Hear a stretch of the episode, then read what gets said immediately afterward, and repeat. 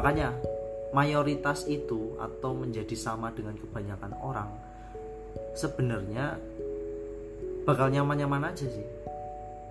Kita merasa aman, merasa banyak yang sama, dan itu membuat kita menjadi tidak berkembang.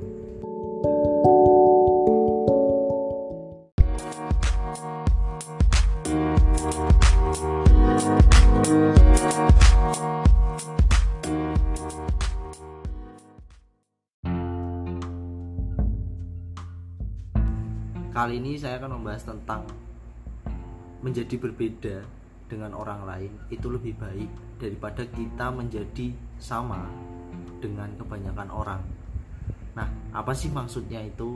Berbeda di sini adalah maksudnya kita mempunyai diferensiasi terhadap orang lain di tempat kerja kita kah, atau di kompetitor bisnis, atau menjadi pemimpin yang berbeda dengan pemimpin lainnya. Itu yang dimaksud berbeda. Terus yang dimaksud sama dengan kebanyakan orang adalah ketika kita hanya mengikuti arus mayoritas tuh yang mana sih. Nah, berbeda ini tentu menjadi minoritas. Jadi ada suatu yang tidak enak menjadi minoritas tentunya ya. Nah, makanya mayoritas itu atau menjadi sama dengan kebanyakan orang sebenarnya bakal nyaman-nyaman aja sih. Kita merasa aman, merasa banyak yang sama, dan itu membuat kita menjadi tidak berkembang. Tapi pada akhirnya ketika kita menjadi berbeda dengan orang lain, ada hal-hal tertentu yang bisa kita dapatkan, dan itu bisa membuat kita berkembang secara personal daripada orang lain yang hanya ngikutin secara umum. Perbedaan yang kita buat juga belum tentu harus selalu itu berbeda dengan orang lain, tapi bisa aja kita buat sedikit inovasi dari cara-cara lama kah, atau sedikit inovasi dari cara kerja kita. Dalam satu tim nih, yang tim itu udah punya pola pola kerjanya, tapi kita mencoba hal baru yang sedikit berbeda tapi mempunyai tujuan yang sama. Lalu kita coba apakah lebih efektif atau enggak.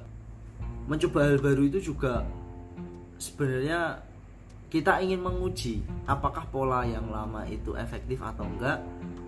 Jikalau ternyata yang kita buat tidak lebih efektif, berarti kita tahu bahwa pola lama ini sudah teruji, atau kita bisa pakai pola lama ini dan kita kembangkan lagi. Tapi kalau misal kita mencoba hal baru dan pola lama ini ternyata tidak lebih efektif, nah kita bisa ganti. Jadi keuntungannya ada dua, antara ngetes pola lama atau kita membuat pola baru yang lebih efektif. Jadi ketika mengajukan ide atau apapun terhadap tim yang merusak tatanan lama, terkadang itu ada penolakan dari anggota lain. Nah, itu wajar aja, karena penolakan itu mengganggu kenyamanan, ya kan, jadi ditolak. Nah, yang harus dilakukan apa? Tetap ikutin aja, tapi usahakan apa yang bisa bikin kamu berbeda tanpa mengganggu anggota yang lain.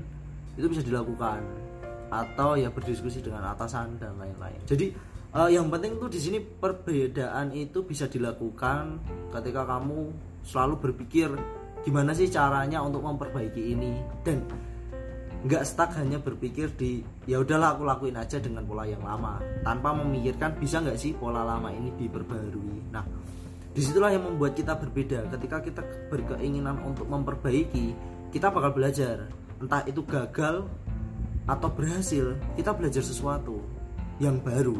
Dan kita men-create sesuatu yang baru itu menjadi sebuah pengalaman untuk diri kita sendiri. Jadi sebenarnya menjadi berbeda dengan orang lain itu keuntungannya di diri kita sendiri. Kita lebih terlihat kreatif, lebih terlihat uh, kita mau mencoba sesuatu, uh, mau mengambil resiko dan lain-lain seperti itu. Tentu itu menjadi hal yang baik untuk pengembangan diri kita, self development kita, karena kita men- mendapatkan dua hal, yaitu pengalaman dan ilmu.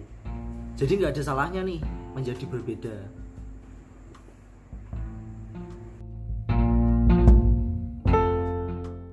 Oh, thank you.